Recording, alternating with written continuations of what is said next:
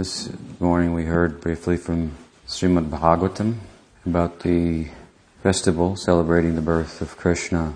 And this evening I want to speak from the Bhagavad Gita with regard to the idea of the avatar, avatar tattva.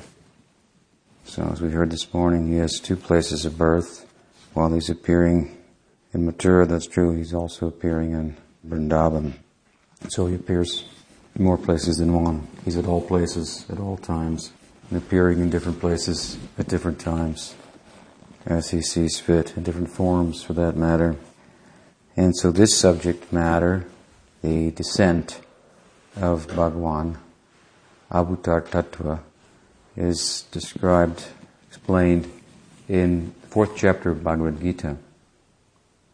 The fourth chapter of Bhagavad Gita is about knowledge, yoga of knowledge, but in the beginning of the chapter, in order to collect Arjun's faith further in what he's speaking about, he gives a little history as to that which he is explaining and further that which he's about to explain, in particular, the yoga of knowledge. Says it goes back a long, long time. And he says that even though it goes back a long time, I'm the one that initially spoke it.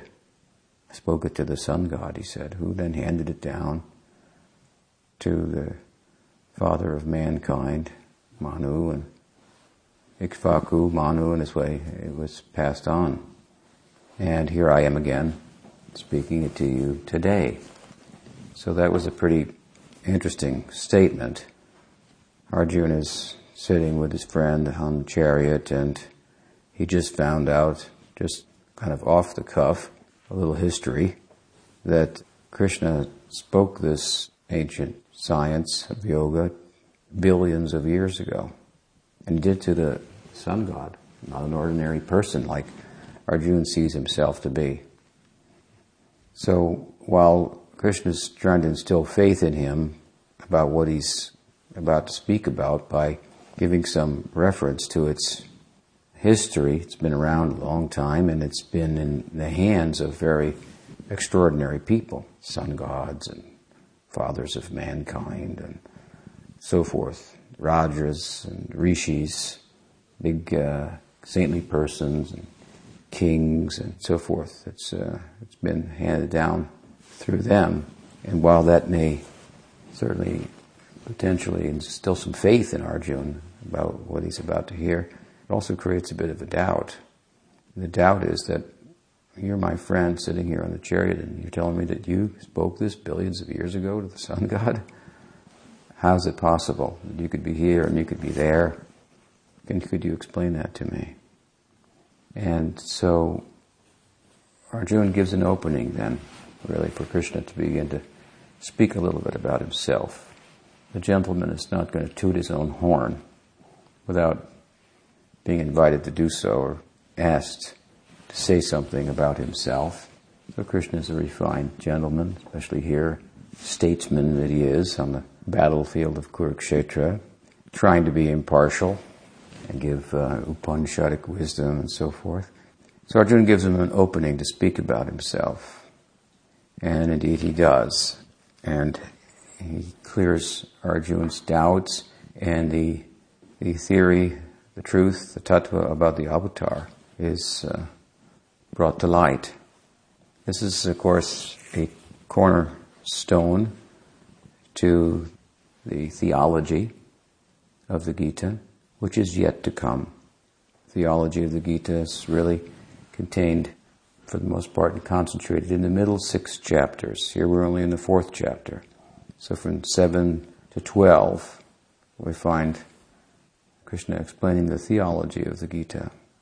But here, early in the fourth chapter, given the opportunity by Arjuna, he speaks on this doctrine of the avatar, the truth about the avatar. Avatara, ava means, tara means to come from up, cross down, so to descend. And of course, it's um, readily used in reference to the descent of God within the world. And so, as I say, this is uh, an important part of the theology, and it's just kind of in, inserted here. This is the first we hear any of the theology of the Gita. He puts this in place. And what he explains is, of course, relevant to the topic today because we're talking about Krishna's birth, God's birth. Very difficult topic to get, get your head around. And um, he speaks about it over a few verses. I'll go over them briefly. First of all, of course, he, he tells Arjuna in reference to your question, how could I have spoken this to the sun god? He says, I've been around a long time, and you have too. Many, many births we've had. And, course, this idea of many births has already been brought up earlier on when he said, Dehinosmin nita dehe kumaram yuvanam dharatata dehantara prapti niras tatra namuyati. Sober people are not bewildered by change of bodies from one body to the next any more than a person is bewildered by the change of body from childhood to youth and from youth to old age. Changing bodies. And as we change from childhood to youth and from youth to old age, so similarly at the time of the death of old age, we get a childhood body again and start over again. And so this this doctrine has already been explained. He refers back to it in a sense, and he says, I remind you now, this is not your first birth. You've had many births, and the, at the same time, there's a difference between you and me. And the difference is that you forgot them. And the difference with me is that I don't forget them. I remember all my births, all my many, many appearances in the world.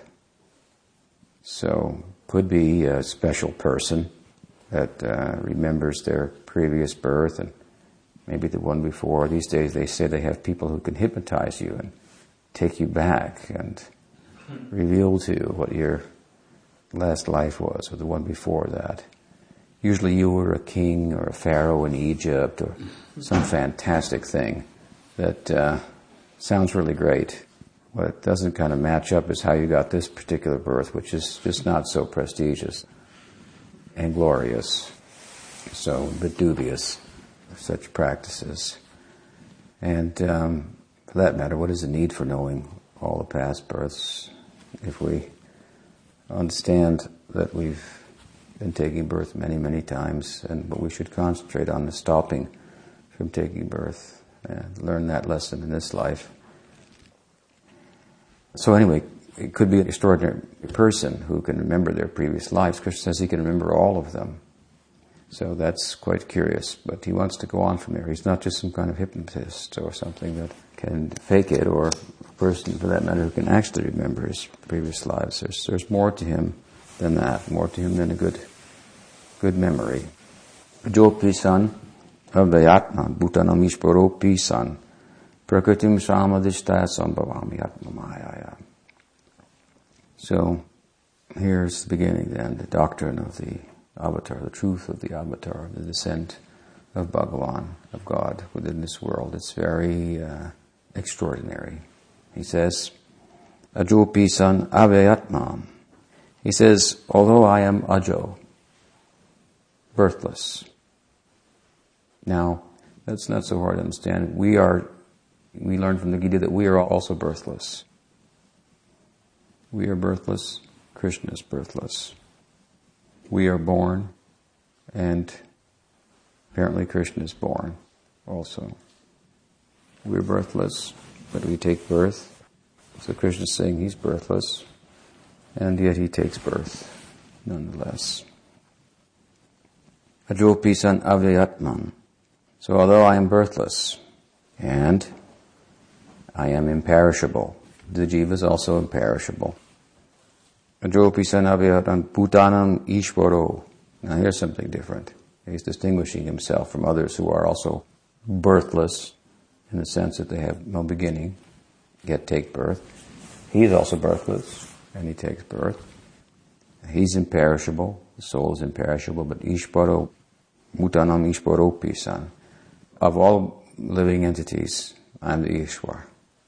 So I'm in control of everyone, he says. He's coming right out and uh, So you're giving the theology, speaking about himself. This would be a little embarrassing, as I say, if he hadn't been given, invited to explain himself.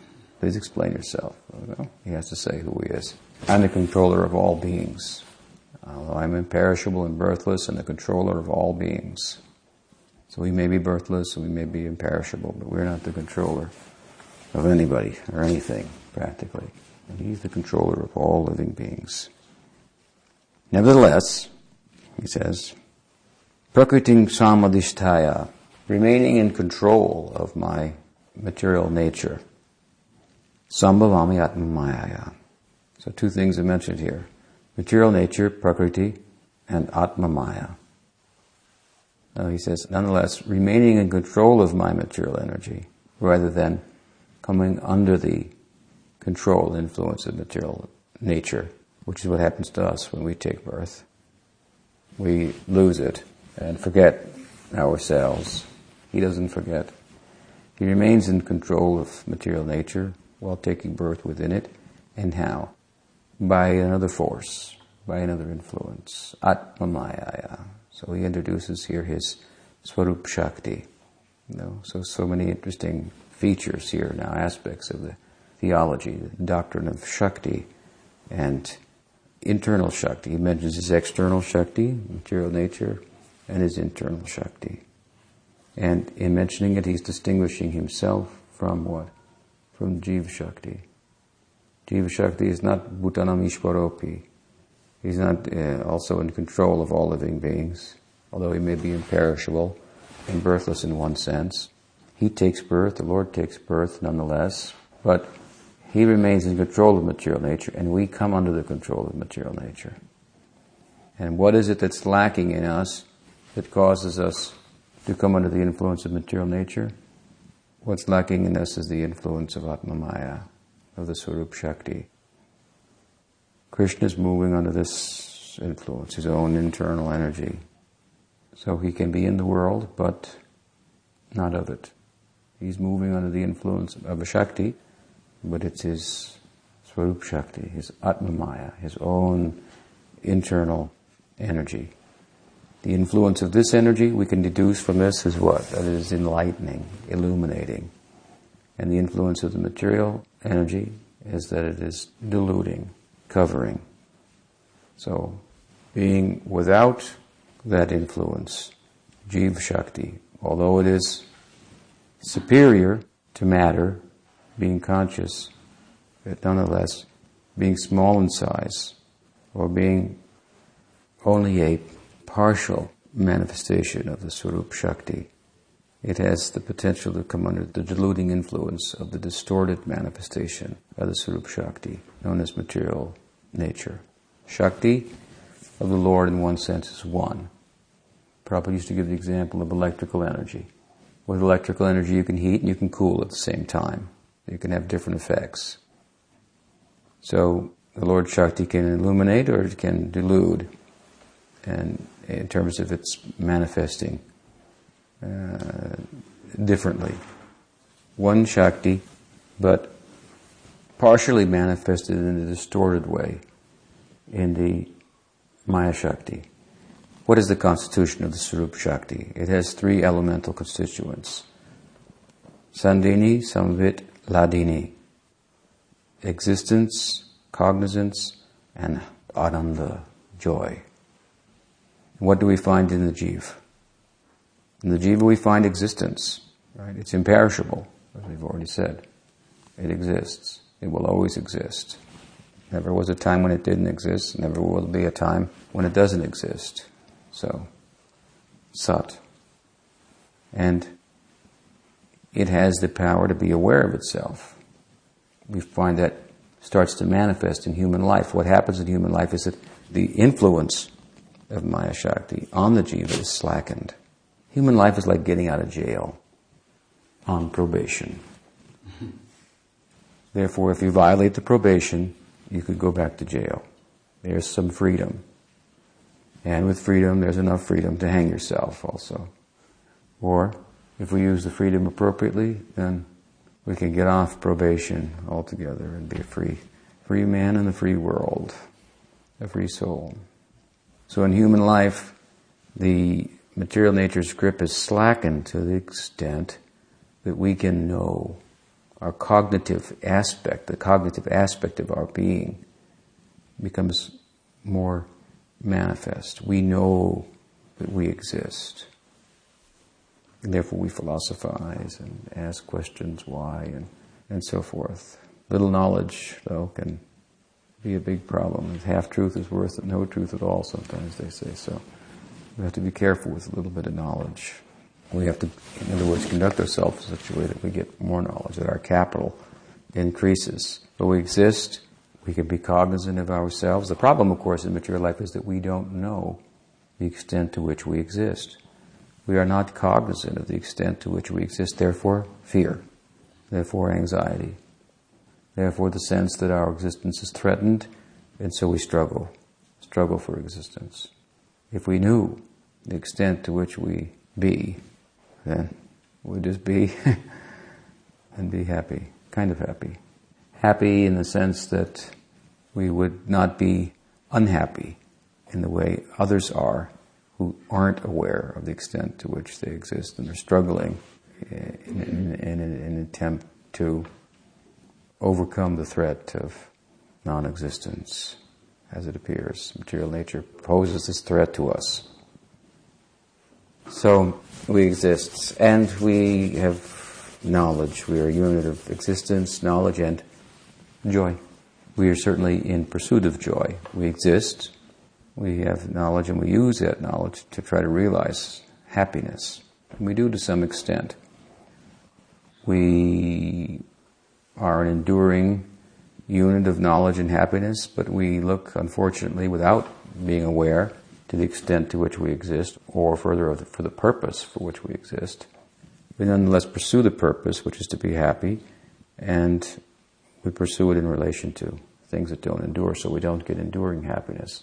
We get some happiness. But if we were to become free from that false pursuit of enduring happiness in relation to things that don't endure, and we were uncovered from the influence of the Maya Shakti, what would we find? We find we're a unit of existence, a unit of knowledge, and a unit of bliss, joy. What kind of existence, what extent of knowledge, and what extent of ananda? It is basically the ananda, the joy, the bliss, that is uh, a result of overcoming the threat of non-existence, the kind of relief, if you will, that someone would get from finding out that they were misdiagnosed with cancer or something like that, or that the cancer had receded.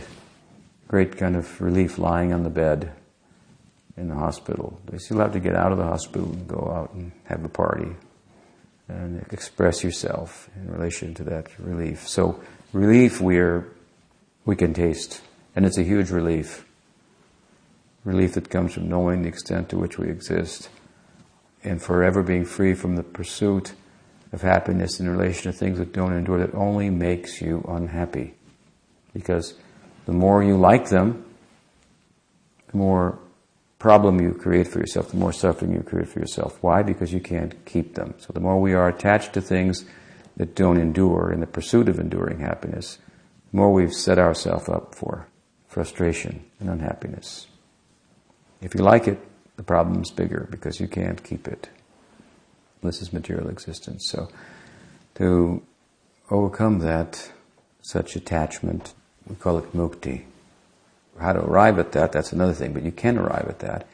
You can arrive at a state free from the influence of Maya, of material nature.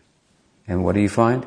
You find that you exist in you, in the Jiv Tattva, the Jiv Shakti, you find existence, you find knowledge, and you find happiness, but you find it in minute quantities. In uh, perhaps the Bhagavad Sandarbha, Jiva Goswami says there is a particle, minute particle of bliss in the Jiv. Bhaktivinoda Thakur says, Anandakan, particle of bliss. So some bliss, some existence uh, that is a restful, if you will, existence restful in terms of the relief the deep breath, the sigh of relief that comes from running around in relation to things that don't endure. You grab it and it changes form and disappears. And it can never get your feet on the ground, so to speak. This is material existence. We're looking for some firm ground to stand on to build our home, our happy home. But the real estate prices drop, and uh, your dream home is now your nightmare. Your nest egg has now become your biggest debt. You owe more than the house is worth. So, your dream house that you want to buy is something somebody else is, wants to get rid of, right? He wants to sell it like anything and you want to buy it like anything. So we're just picking up rejected refuse, refuse of others. So to overcome this, this is a big thing. But it's a small thing in relation to a life of love in connection with Bhagawan that's conducted under the influence of the Swarup Shakti. There we have existence, it's called Sandini. There we have knowledge, it's called Sambit. There we have joy, it's called Hladini. And it takes this Sat, Chit, and Ananda and extends it. Rupa Goswami has said in Bhakti Rasamrita Sindhu that the joy, the happiness of Brahman, he means kind of the, also the happiness of the jiv, independent of a relationship with Bhagawan, much as it could be, free, that is, from the influence of material nature. If it could be multiplied a trillion fold, it would not compare to a tiny atomic particle of the happiness of prem. Prem, love, this is under the influence of Swarup Shakti. This is a kind of affair, a union, dynamic union in relation with Bhagwan. So this is conducted under the influence of the, this Atmamaya, this Swarup Shakti, Sandini, Hladini, Sambit. That's the primal Shakti. He says Atmamaya, it's my Shakti. He's Swayam Bhagawan, he has Swayam Shakti. Who is Swayam Shakti? That is Radha. In the overall sense, as Swayam Shakti, she's the personification of this Hladini. Then within the context of the three elemental constituents, she presides over Ananda, joy. Vasudeva with Yogamaya also presiding over Sambit, and Baldev over existence, Sandini. What kind of existence then is that the abode of the Lord? Chintamani Dham, that's described as all possibilities there. And the knowledge, the chit, reaches such a pitch there that it looks like ignorance even, so that it can afford the bliss of intimacy with Bhagavan. So our potential to experience, to exist, to know, to experience, and to be blissful is insignificant in comparison to the kind of existence, the extent of knowing, and the measure of bliss that we can have in relation, in a relationship with Bhagawan. That is conducted under the influence of the Swarup Shakti. That Swarup Shakti then is the primal Shakti, and then it manifests partially as the Jiv Shakti. So the Jiv Shakti is distinct, but at the same time, it has its origin. Because it has its origin in the Swarup Shakti, some trace element is there. And then we come to the Maya Shakti. What do we find in the Maya Shakti? We find a kind of existence within the Maya Shakti, one that's here today and gone tomorrow. Things come into being, but they don't endure under the influence of Maya Shakti. So there's a non-enduring kind of existence under the influence of that Shakti. And then there's a kind of knowledge under the influence of that Shakti also. And that knowledge is the knowledge of material things, which is kind of an ignorance in, a broader sense. It's relative knowledge. It all changes. Look, for example, at uh, scientific uh, progress, as it may be called. Years ago, people thought that the world, the earth, everything moved around the earth. The planets moved around the earth. Right? And they had figured it all out. They had laws, some kind of physics, I suppose, at that time. And, and they were running their lives based on those laws of nature as they understood them, only to find out that they were wrong. and actually the earth is moving around the sun. What a change. Dramatic. So, not only does our understanding of what's taking place change, so it's relative knowledge, it might be knowledge at one point, appear to be, but ignorance at another point. Not only does our knowledge of what's actually taking place change, what actually takes place changes. That's another thing. Material nature is not really as static. It's static in relation to the jiva, like ice is static in relation to water. What can you do with ice? You can cool water, but what can you do with water? There's so many things. You can bathe, you can drink, you can swim, you can make electricity, make the world go round and round. So it's static in relation to consciousness, to jiva, and it's certainly static in relation to the Swarup Shakti and the life of Leela in relation with Bhagwan, but but it's nonetheless dynamic in its own scope. Fascinating. Raj Parikshit in Bhagavatam wanted to know from Sukadev about this material nature. He said he knows, he told, I know this is the particular Shakti of Bhagawan, and very astute as he was, he understood that by understanding the Shaktis of Bhagawan, one understands something about Bhagawan. If you understand the potency, the energy of a person, you know that person in ways that if you know of him but don't know what he does, which he does by the exercise of his power and potency, you don't know him as well. So the Raj wanted to know. He asked the sage, Rishi, Sukha, tell me about material nature, because I know by understanding it, my appreciation for Bhagawan will be increased.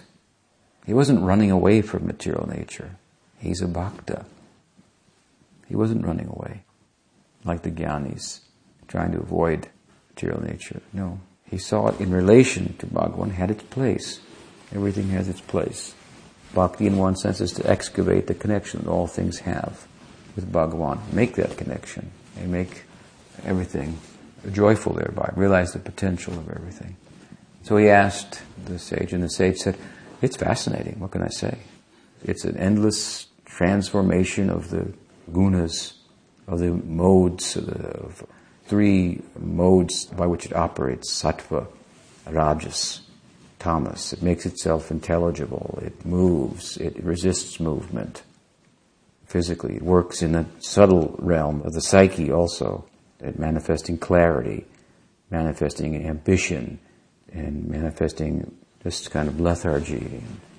Fascinating, he says. And the whole world is this Maya Shakti is a transformation of this. Things constantly changing. It's absolutely fascinating. He said, I'll tell you what I know, or what people say about it at this date and time. Then he goes on and describes the cosmos and so forth and so on. So it's uh, from the uh, perspective of one who knows, one who knows Maya in relation to its source, finds it to be also dynamic.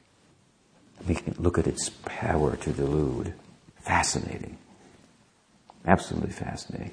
I've told the story before that how I sat one day on the 11th floor of the 11 story building that we had purchased for Prabhupada in New York, which is a great victory for him. You know, he came to New York as a beggar, begging people to take up spiritual life. And that was his only interest.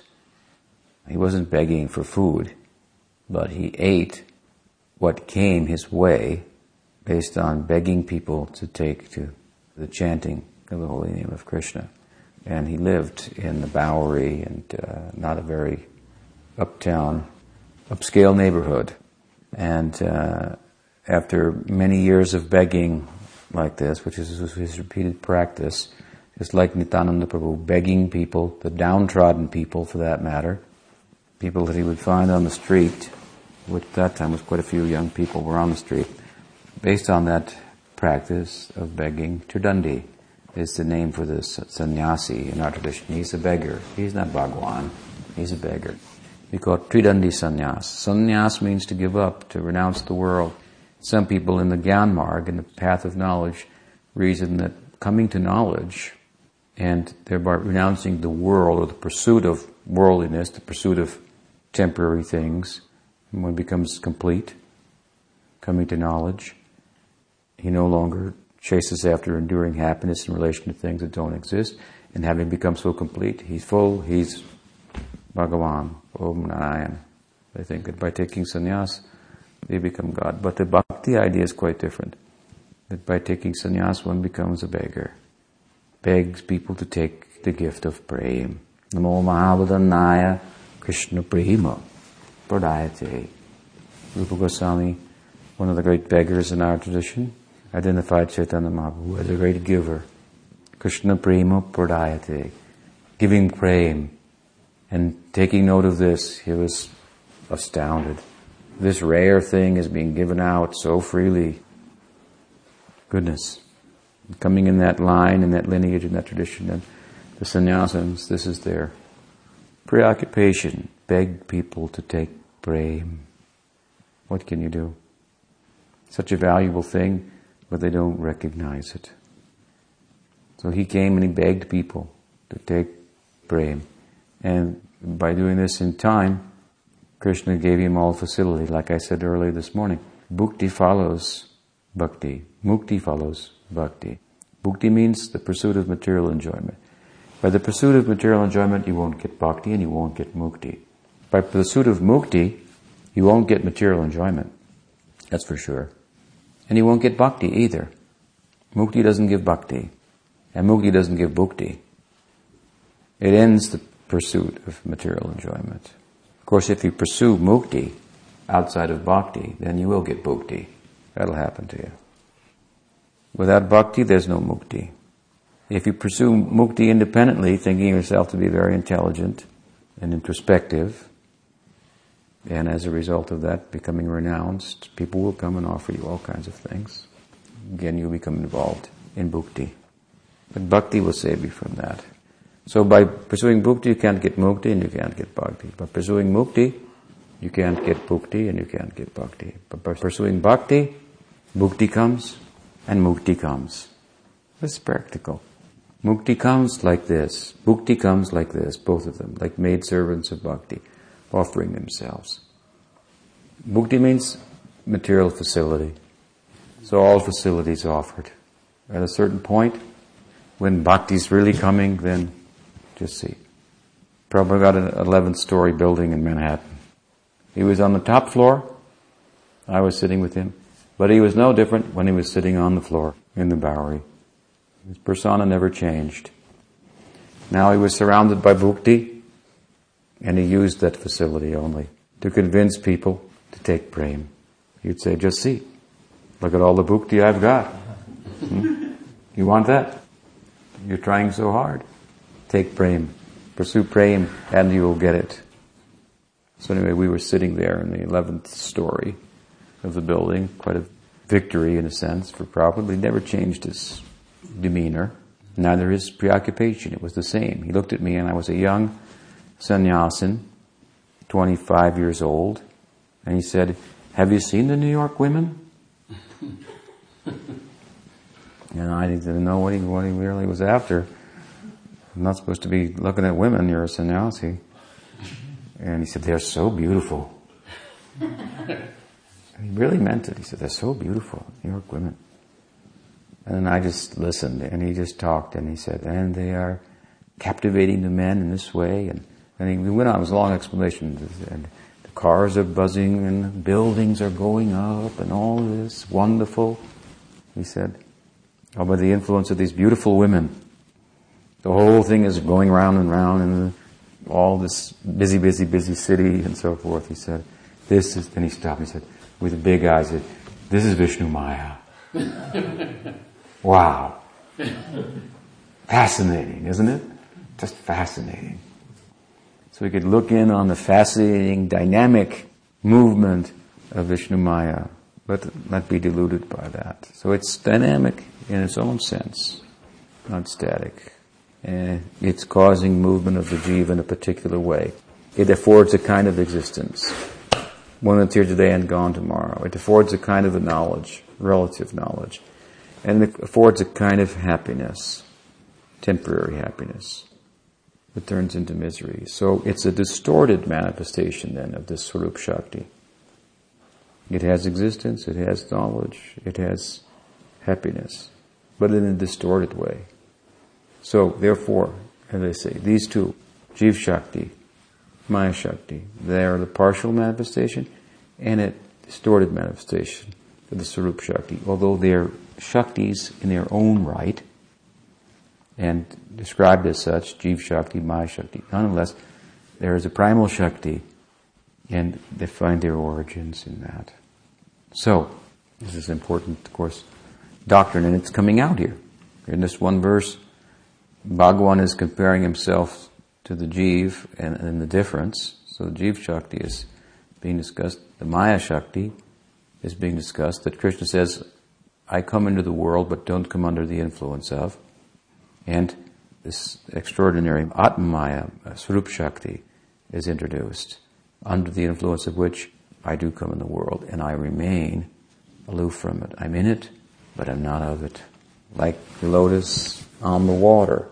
Lotus sits above the water and its stem goes in the water and into the mud. No mud on the lotus. It's not wet and it's not muddy. So Krishna says, I'm in the world, but I'm not of it. Atmamaya. I come under the influence of my internal Shakti, my Swarup Shakti. I never come under the influence of the Maya Shakti. And this is the difference then, he says, between me and you, in as much as you're a Jiv. And that's why you, Arjuna, and that's why you forget your births, because you come under the influence of the Maya Shakti and you forget. Sometimes people say, well, why do we forget? If we knew what we were in our last life, then that knowledge would be useful. Material nature is affording us a struggle. It's troublesome, painful. But if I knew in my previous birth, then wouldn't it be better? In a sense, I'm being punished without knowledge of what I did wrong. Sometimes people make this complaint, right? But you can't have knowledge and you can't have ignorance at the same time. it's just not possible. You understand? So if you want ignorance, if you want material enjoyment, that is ignorance. If you want enduring enjoyment in relation to material things, that's ignorance. And if you pursue that, you're going to stay within material nature, you're going to get another birth. And there's no question of knowledge. Material nature is not enlightening. As much as it gives negative impetus to move away from its influence, it doesn't contain within it the knowledge by which one can do so. Therefore, although we pursue material enjoyment and become frustrated as a result of it and swear it off, we return back to it again like the kids who chew the gum and then it used to be and then it got a little stale and then you'd put it underneath the desk and go back to it later on. Puna punas charbita charvananam. Chewing the chewed. I guess they don't do that anymore. There weren't as many things out there to stimulate the senses with and lead you on, such as the development, wonderful developments of technology more facility to be deluded by, to think that uh, there's possibility for finding enduring happiness. Hey, it's enduring. I just titillate myself with one thing until it stops and another thing is right there. it just keeps on going. So, you can't have ignorance and knowledge at the same time. You can't insist, why don't I know, when you're pursuing ignorance. Now the opportunity to know comes in relation to the divine dispensation, the descent of the avatar the Guru Parampara. Here comes the opportunity to know. We're giving you the chance to know. We're telling you. Now don't tell me if I knew, then I, am telling you. you know now. I'm the teacher. I'm here to tell you. Krishna comes to teach. He says, so now know. You're complaining if I knew, then I would be, you know, in a better position not to do that which causes me to suffer. So now he says, no. I'm telling you and see my position. I've had many births. I remember all of them. You, Arjun, do not. This is my position. I've come here, but I'm not under the influence of material nature. There's another energy behind my movements. Atma Maya. I'm a plaything in the hands of Radha. I'm dancing here, as we'll hear. What for? In pursuit of my devotees. That's what I'm here. And the byproduct of that is knowledge is coming to the people. They can't complain anymore. If I knew, then now you can know. I'm here to tell you, he says. He comes as the avatar, he comes through Guru Parampara, he comes in the Veda, in the scripture, he gives all. This is what's there for us. I've often said that all species of life, they have built within a mechanism for meeting the basic needs of life, for defending themselves, for finding food, finding shelter, and mating, eating, sleeping, mating, defending. Each species has a built-in mechanism for this. Every species has some defense system, as much as you can defend yourself. The message is, you can't. you can't. It works sometimes, but ultimately it fails. Right? Every animal has a defense system, and every animal's defense system can be overridden by another. One living being is food for another. This is the message. If you just look and see, this is not book knowledge. Your position is uh, not defendable ultimately. Atmasainyeshu asatsapi tesham. Atmasainyeshu is a fallible soldiers we've surrounded ourselves with. This is the opening statement of Sukadev to the Raj. You surrounded yourself with fallible soldiers, friends, family, depending on whatever it may be, the skunk's smell, the, the deer's speed. Every species has something. It's not only fallible. I used to like to say about this verse, he said, you're surrounded yourself by fallible soldiers. You're trying to protect your existence, family, friends, bank balance, and so forth. It's fallible. It's not only fallible, but it's mutinous. Not only the soldiers weak, but they're mutinous. They turn against you. it's a fact. Family members may turn against you even. you built your kingdom only to find that they revolted against you. She threw you out. You came home one morning and the doors were, locks were all changed. a little duffel bag outside. this is yours and the rest is mine. It happens. So you can't rely, this is the point, on such. But at any rate, to some extent, then there is a system. Ultimately it fails, but every species has a defense system. It knows what to eat and how to mate and how to find shelter. So in human life, we have these needs too eating, sleeping, mating, and defending. But we have another need. We have the need to know why. Why? Why am I? Pressing question. We cannot let this go to the background. Otherwise, we'll be just two legged animal. Dvipada Pashu. Answering the why question is to lead a human life. Now, there's a way to pursue this. If you pursue the why question without the help that's built in to the system. Like I said, to answer the how questions that arise in every other species of life, material nature has provided the answers, right? So now we have another question that arises in human life. So where's the answer? Are we just to make that up ourselves? Or is there something built into the system for humans? Or are we the only unfortunate ones? No, there's a system to answer the why question. And this is the whole idea of avatar.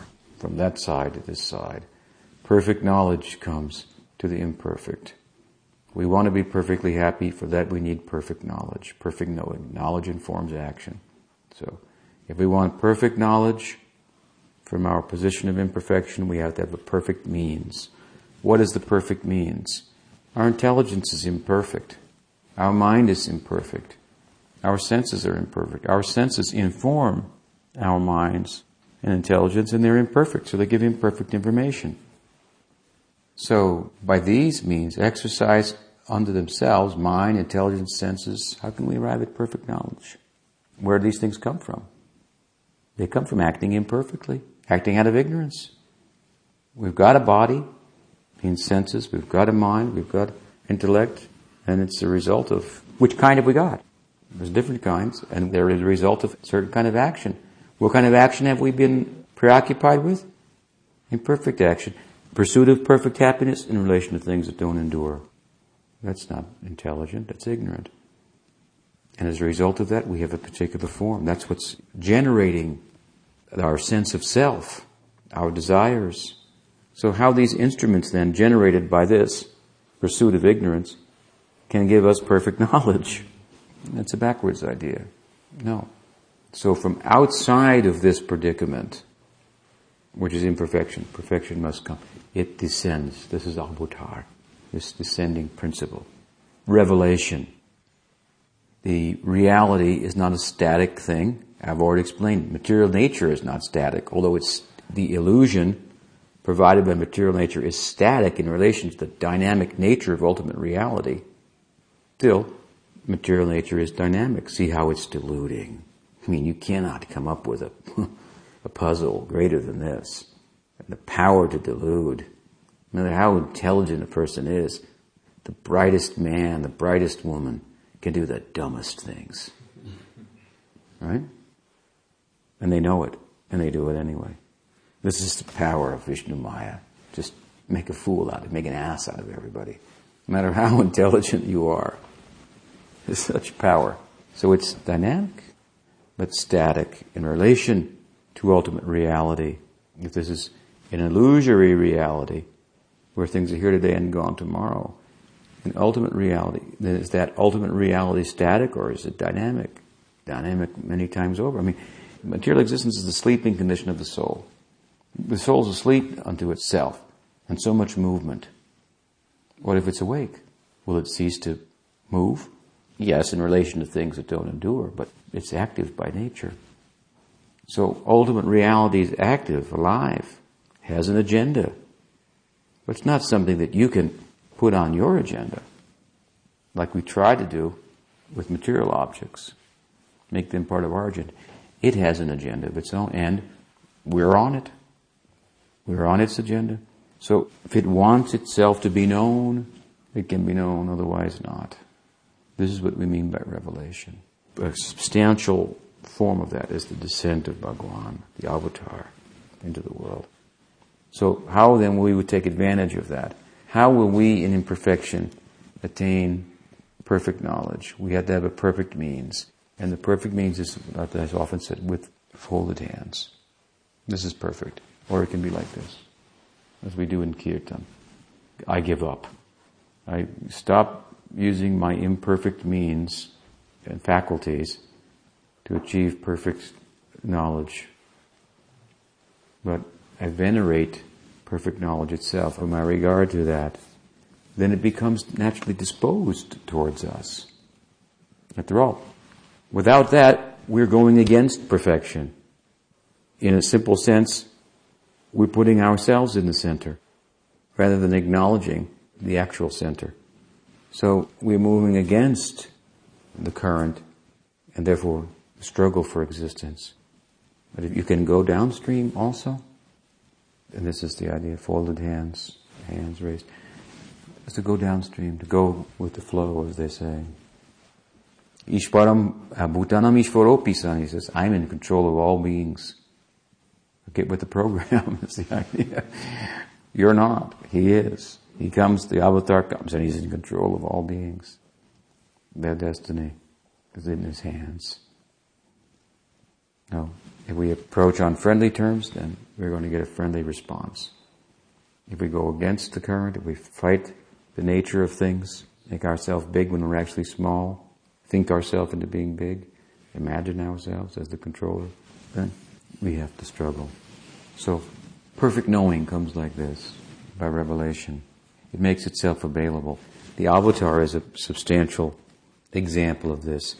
Sacred texts. This is revealed knowledge. Surely it's written down and so forth, but it's revealed. Tene Brahmahridaya dikavaye. Tene Brahmahridaya. And what kind? Muyanti yatsuraya. What kind of knowledge?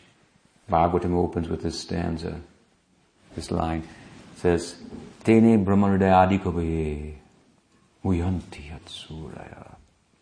In the heart of the Adikavi, Yas, Tene Brahma, spiritual knowledge is given. Tene Brahmanudayadikavaye. What kind of spiritual knowledge? Muyanti Yatsuraya. By which the gods and goddesses are bewildered even. That is knowledge of this descent of Krishna, who's unborn, birthless, but takes birth anyway.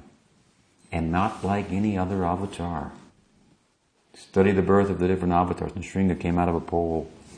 Varaha came out of the nose of Brahma. So many different avatars. But Krishna is actually born, as we heard this morning. Actually born and suckling the breast of Yashoda.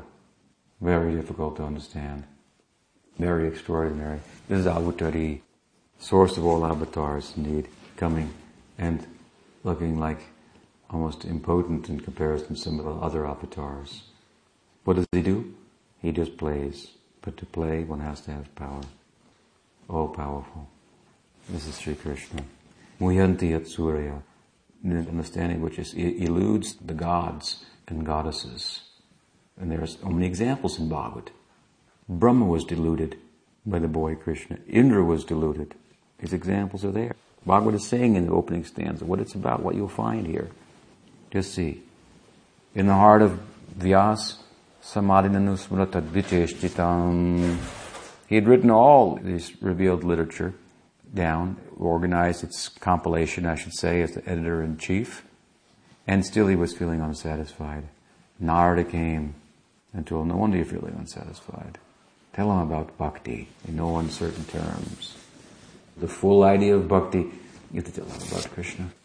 This is where bhakti reaches its fullest expression, embodied in Radha. That kind of bhakti corresponds with Bhagavan, Sri Krishna, Svayam Bhagavan. Very special, rasyam. Very special, mysterious idea of knowledge. It looks like ignorance, but it's the highest knowledge. This is the message of Bhagavat. Narad said, go think about that. And he did, in Samadhi, and all these leelas manifest. And the purport to all the leelas manifest. And the feeling the bhava of them. Then he could write Srimad Bhagavatam. Tene Brahma Hridayadi Kaviye Muhyanti Yat Suraya. This kind of revelation. So Bhagavat, there are many sacred texts, but the Bhagavat, there's nothing that compares to this. This is objective. It's uh, the beautiful story of the love life of God. Very extraordinary text. So the avatar himself, the book about him, two prominent forms of revelation. Nirgrant api urukrame, as we said this morning, citing the Bhagavatam itself. It's a book beyond books. It unties the knot of material existence and ties one in a knot of love in relation to Krishna. Itam bhuta guno hari. It unties the knot of material existence and Itam Bhuta Gunohari is filled with a description of the qualities of Krishna that ties one to Krishna. Sukadev was already untied from material existence. The Atmarama, the self-satisfied person. Why then did he undertake the study of Bhagavatam? Itam Bhuta Gunohari, because such is the nature of the qualities of Hari. That people who have untied the knot of material existence, muktas, if they should hear about his qualities, they become attracted to them. So what are they becoming attracted to? They have no attraction for illusory life. So his life, life is not illusory, his ultimate reality. And he makes that available to us, knowledge of that through his descent, avatar. He makes perfect knowing possible by revelation. And so if we are to have that perfect knowing, we have to have a perfect means to take advantage of that. That means to not to go against the current, but to go with the flow. This then is what is built in to the world, so to speak, this revelation, to answer the question that arises in human society. Why? You could try to figure it out on your own, but with faulty instruments, what will you arrive at? This is very dangerous then. A little bit of knowledge is, is, is very dangerous, so what could be the result? you can do away with yourself. You can think yourself away. You can decide that you ultimately don't exist or that you're just some atoms, chemicals, or something like that. But as you use the knowing power that arises in human life as you're released to the extent you are from the grip of material nature and you can know that you exist and discuss about it, if you can bring that and touch them with this descent that's built into the world then comprehensive knowing is possible. In one part of the mission of the avatar, so Krishna has explained himself here, how he comes. And then still the question arises, why does he come? I've answered it really, but he didn't answer it in this text. He said, I come like this. I'm not under the influence of material nature. I come by my own Atma Maya. So the question arises in Arjun's mind, why would you come? You're dancing in Goloka. why do you come here? You're under the influence of your Swarup Shakti, performing Leela, and why come to this place of misery and ignorance? So he has a reason. He says, Yada yada hi dharmasya glani bhavati bharata abhiptanam dharmasya taratmanam srijamyaham. He says, Whenever, O descendant of Bharat Arjun, Dharma is diminished and unrighteousness is on the rise, at that time I manifest myself. Puritvanaya sadhunam vinashaya chaduskritam dharma samstapanartaya sambhavam yuge yuge. For the protection of the saintly and the destruction of the evildoers, as well as for the purpose of establishing dharma, I manifest in every age. So here he's given kind of a threefold purpose. Establishing dharma, doing away with um, evil or exposing such, and giving protection to the devoted. So it should be apparent that two of these things could be done by someone other than Krishna. Dharma could be established by powerful, righteous people, and also we see even in the material world, relatively speaking, people are capable of doing away with evil to some extent. But only Krishna can nourish his devotees. What kind of protection do they need, his devotees? Actually, they need protection from the suffering of separation from him that they feel. For them, he comes. It means to say this, that there are always devotees. There are always sadhakas in the material world. Material world is going bhutva bhutva praliyate, going on over and over again, manifesting, becoming unmanifest, manifesting, becoming unmanifest. It's the interaction of the Jiv Shakti and Maya Shakti, the individual units of consciousness and material nature. Small in size as they are, they become diluted by her influence, become implicated in karma, action that's reactionary, binding, and so forth. But in the midst of this, there are always sadhakas, because the world is always manifesting, and Krishna is always manifesting within it. There are different avatars.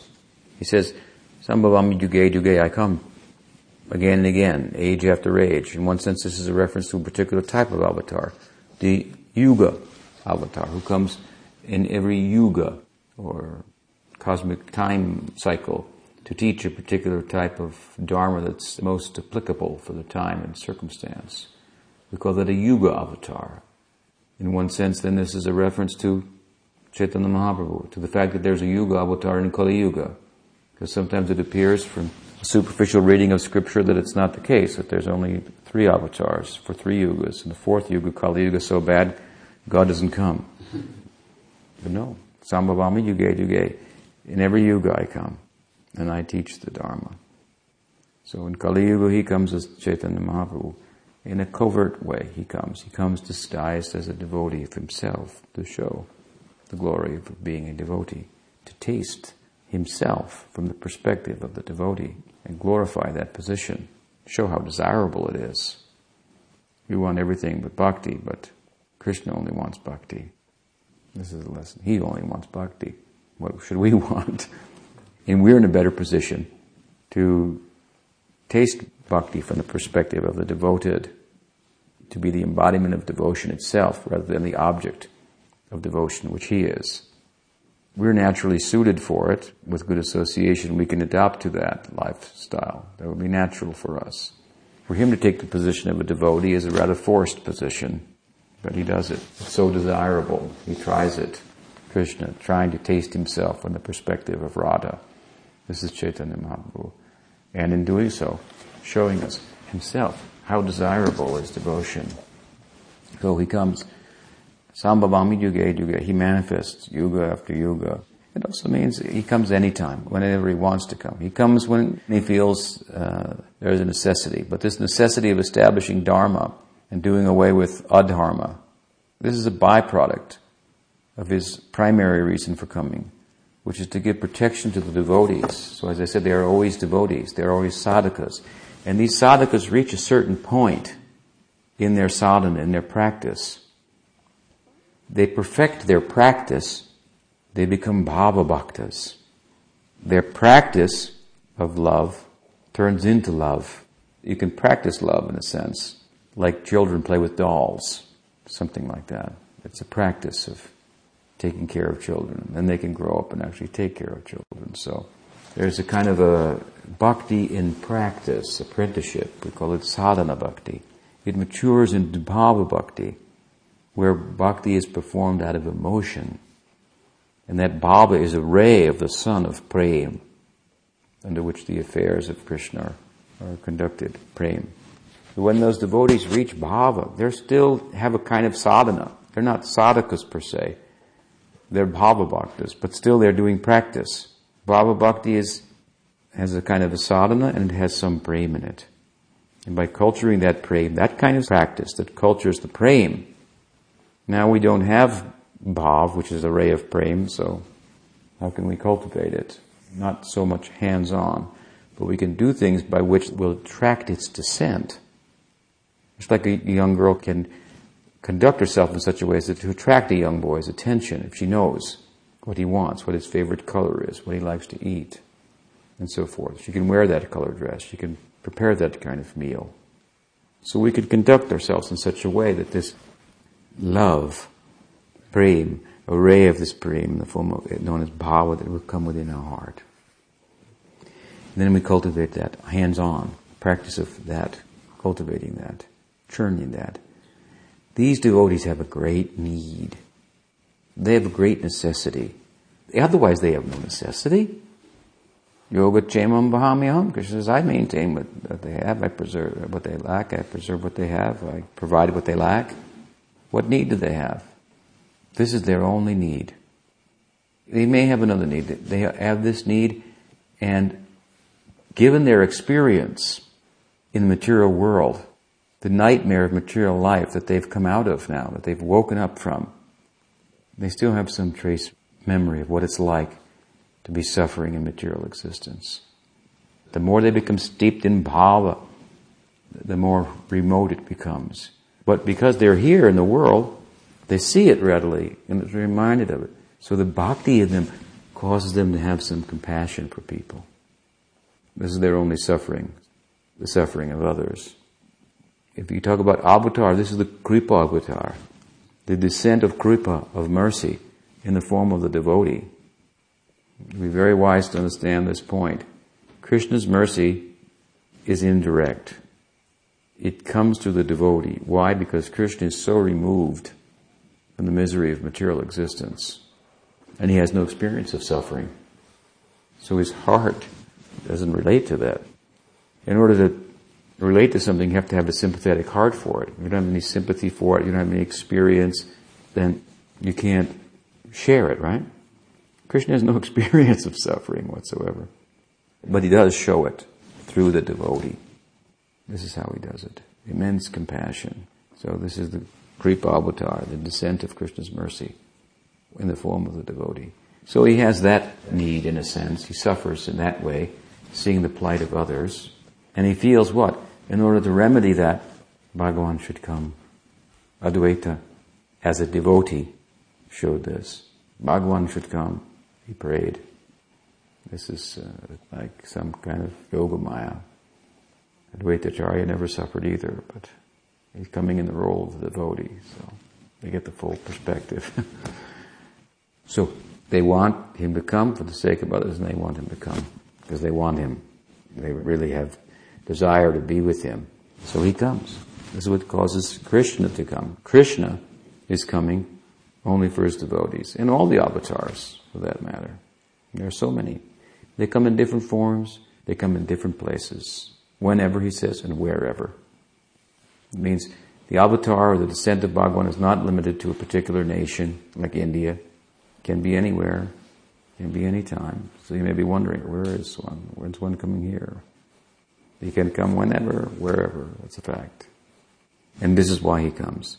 And Krishna is speaking here, so in relation to Krishna himself, he comes for those sadhakas in that condition, those advanced sadhakas, bhava bhaktas. He comes for them. And what does he do? He picks them up. He helps them to go the distance. He comes for prem bhaktas.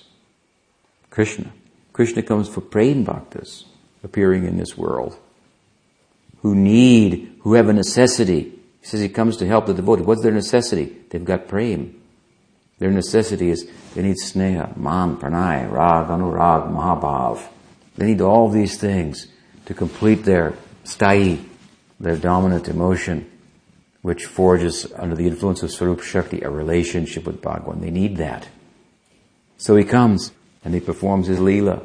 He comes for them. for such high devotees he comes. He performs his Leela and they participate in the Leela and in the association of his internal associates they develop in this affection and relative to their dominant emotion these further developments of their sthayi that completes their bond loving bond and relationship with Bhagavan, enable them to enter into the Nitya Leela and so forth. So Krishna comes for them. That's why he comes. And we saw when he comes, manifest his Leela for those devotees. Krishna is only relating with these devotees. Krishna does not go outside of himself. He never goes outside of the jurisdiction of his Atma Maya, his Swarup Shakti. He never enters the material Maya Shakti. Maya Shakti stays at a distance from him ashamed of herself, she says in Bhagavatam, for the tasks she has of providing negative impetus. So this is the point now. When the Swarup Shakti descends in your heart, Krishna will relate with you personally. This is the beginning. Bhakti proper. Otherwise, Paramatma is there. You can't be happy with that, right? Gurudev is there. There we can be happy with that. This is the influence of Swarup Shakti coming to us through Guru Parampara bringing us gradually in touch. So Krishna comes for these kind of devotees. And we see what does he do? Well, he establishes dharma. He kills a few demons. The Duskritinas. He, he deals with them. So many demons came to the Braj, and he went outside of the Braj, apparently by their influence, but really for what? To showcase the love of the inhabitants of Vrindavan. It's a dance he's doing with them causing separation, to make possible the complete union that then causes them to go to the unmanifest lila.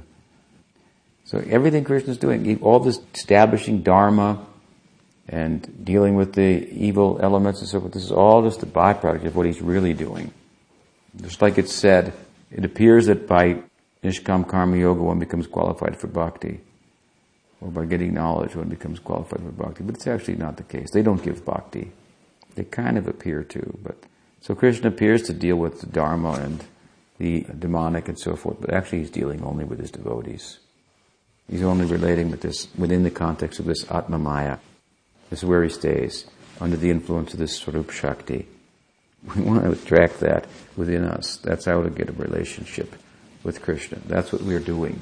That's what this bhakti sadhana is about. So this is when he comes to the world. This is his purpose. And other things are accomplished without thinking about it, kind of. It's a byproduct of that. So, in this way, he says, why he comes. Why would he come? He's under the influence of Atma Maya. Why does he come? Because there's some other people in this world who are attracted to this Atma Maya, who have some of its influence in them. They're my devotees. And I want to foster that. I'm drawn by them now. They have such love for me. They've dedicated themselves. They've committed themselves so much. They've knocked on so many doors and been turned down in my name. They've begged on my behalf. Please take prem. Please take prem. And people have rejected them. Their own families have rejected them for pursuing prem. The world has called them crazy. They have nowhere to go but to me, and they've turned to me. And I can't turn away from them. I'm going after them all they've gone through, and I was there the whole time. I knew about it all, all that they went through. And when they gave themselves entirely, emptied themselves out of anything else, became destitute and dependent only upon me, how can I resist them? They've listened to my devotees. They followed them. I come for them. Krishna's drawn to them. And what a wonderful result of this is, you see. Don't think that by simply cultivating bhakti, something will be missing. The whole world is being saved as a byproduct of their bhakti. It's not up to you to save the world, it's up to you to try to love Krishna. That's all. Is it so hard? He's so attractive. How he descends, He's always surrounded by his Atma Maya. Arjuna wonders, why the hell would you come here? I don't get it. Why would you come here? He said, this is why. Because some people there are trying to love me and they're getting pretty good at it. And I cannot stay away from them. And I'm coming for them. And as a byproduct of that, the whole world is going to be benefited by my teachings. It's up to you to love Krishna. Try to do this. This is a big, big task. This is the task we have at hand. To try to create a favorable environment to attract the attention of Krishna, that he may descend, descend in our heart. Avatar. He can go anywhere, anytime. Attach yourself to some devotee. Krishna will be coming soon. That is the way. Attach yourself to that devotee, that Kripa Shakti. I remember standing once hearing Prabhupada talk in Los Angeles. And in the middle of the talk, he said, we was talking about the Guru. He said, so the Guru is the incarnation of Krishna's mercy. Kripa Avatar. Just hit me like a ton of bricks. I thought, wow, what am I? Who am I? What am I? Where am I? Who am I standing next to? This is the concentrated form of Krishna's mercy coming to me. How I should pay attention here. How I should take advantage. And it's a fact. This is the teaching. They say charity begins at home, so you've got to take care of number one first. So take care of yourself in this way. You have a right to do that. That's a fact. That will cause so much self-sacrifice. And in the context of that, so much will overflow. So many people will be benefited as a byproduct of that. Dharma will be established. You'll embody it. And um, hypocrisy and all of Kali Yuga will be exposed. So days like Janmashtami, this is how we have to think a little bit. We want Krishna to take birth in our heart. He takes birth on this day. We celebrate it here on earth this day. The idea behind it is these celebrations, these observances and so forth is, is just this, that we want to cause him to take birth in our heart. This is the idea. That devotee who he's coming for, that devotee can give diksha.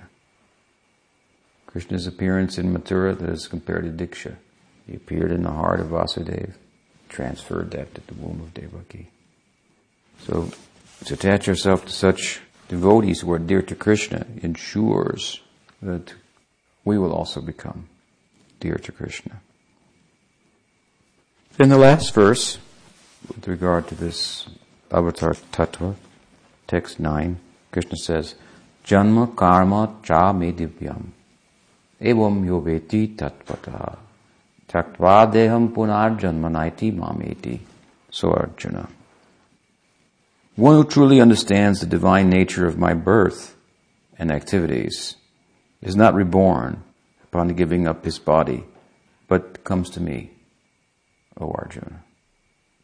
Janma karma cha me divyam, he says. My janma, my birth, my activities, divyam, they are transcendental. And one who understands them in truth, as we're explaining, we're explaining the tattva of Krishna's descent. And here's the fruit of this that comes from this, he says. So this is not just an idle discussion. There's a result. If you pay attention, you understand. Of course, you should understand theoretically, and that should then give motivation to apply yourself in such a way that this can be realized. This means tattvata, in truth. You want to be a, a tattvavit. You should be a shastravit. To know your faith should be shastriya shraddha, informed by revelation that will equip you for treading the path Oh, we have so many books. Prabhupada wrote so many books. They weren't just for selling, they were for reading and studying. So to know, to understand the truth, first we can understand theoretically. Therefore, I'm taking so much time to explain these things in these verses. The Avatar Tattva, the nature of the descent, his birth on Janmashtami, the subsequent activities that follow. To understand these things in truth, then, Tyaktva deham punar janma naiti mameti. So Arjuna. It's a very interesting statement here. He says, one who understands the transcendental nature of my birth and activities, one sense the verse says he doesn't have to take birth again. Problem here is, as he said, Arjun, you and I have had many births. I remember them, you don't. Because you don't, that's a problem. That indicates that you are taking birth and you're coming under the influence of material nature. Because what's causing your birth is the ignorance that you're functioning under the influence of. Pursuing, enduring happiness, as I say, in relation to temporary things, folly. It's causing you to take birth. Because it's ignorance that you're pursuing, you can't have knowledge at the same time. Therefore, you don't know that you've taken many births. You can't remember them. You wonder why? I've explained why. You can't have both at the same time, one or the other. You want knowledge, you want ignorance. And if you take this knowledge, then you will forget about all births once and for all. Even this one. People are interested to know what their previous birth is. Our teaching is forget about this birth. Forget about it. It's just a nightmare. It's just a dream. Wake up and forget about it. You're something else. So he says, one who knows me in truth, who understands in truth the nature of my birth and activities, they don't take birth again. So the problem that was presented in the first verse, where he explained to Arjuna, you've forgotten many births. This is how it's solved, by understanding this avatar tattva, the nature of his descent in truth. This is the fruit of that. But it means another thing also. And both Baldev Vidyabhushana and Vishwanath Thakur have commented along these lines. They've said, Tyaktva deham punarjanma. It means that you don't have to take another birth. You don't have to give up this body and take another birth. It means in this body, your life can become perfect. In the here and the now. And this is the teaching one said. You should become Krishna conscious now. Of course, now if we take this also in relation to the two verses back where Krishna says, Sambhavami Yuge Yuge. I come yuga after yuga and thus see that statement in relation to the yuga avatars and the fact that there's a yuga avatar for Kali Yuga, then this explanation is very pertinent because in Kali Yuga, if we take shelter of Chaitanya Mahaprabhu, then that kind of bhakti will perfect the sadhaka deha such that even in that body you can go to Goloka what to speak of in Kali Yuga. We saw it previously in Bhagavatam in the instance of Dhruva. Dhruva took to bhakti and Dhruva went to Vaikuntha in his self-same body. All the elements changed into a swarup, spiritual form, and he went there along with his mother. Took her too. There was the power of his bhakti. This is incredible you think about it. No one wants to give up their body. You don't have to. Just take the bhakti. You can keep your mother too. Take her with you. It sounds odd, but you understand the metaphysics of it. The inhabitants of Vrindavan, they didn't want to give up their bodies. They wanted to know what they would be in their next life. When Krishna showed them you'd go from Gokul to Golok, they were very happy. They would have their cows, their friends, their family.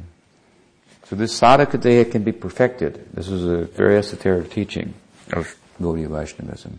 We find Rup Sanatan, they have a swarup in Gaur Lila, just like they appear here. A little younger, such power. So, this is the fruit of understanding Krishna's uh, birth and activity. Therefore, we spend time like this on Janmashtami to discuss all these things that we might get some light into the significance of his descent. Pay attention. Sometimes people say, well, gee, if I only had taken birth when Chaitanya Mahaprabhu was here, then, then I'd be so fortunate. But Mahaprabhu's teaching is that what? That you've taken birth at a time when Krishna Nam is being widely distributed. Mahaprabhu came to take advantage of Krishna Nam. So for you to say, if only I had to come when Chaitanya Mahaprabhu was here, you've come when Nam Sankirtan is available widely. Take advantage of that. Mahaprabhu was trying to take advantage of that. Rupa Goswami is saying, Oh, I only have two ears and one tongue. How can I take advantage of these two syllables, Krishna? When I say them, my mind wants millions of ears and millions of tongues to do justice to that sound of those two syllables. Mahaprabhu was going mad from this Nam Sankirtan. We're thinking, well, if only I had Chaitanya Mahaprabhu's association, if I was born in his Leela, then I'd have been fortunate. Mahaprabhu was come chasing the name. The named is chasing his own name. How valuable is that name? That name is available to us through Guru Parampara. So know your good fortune to be what it is in the here and the now and take advantage. This is the idea.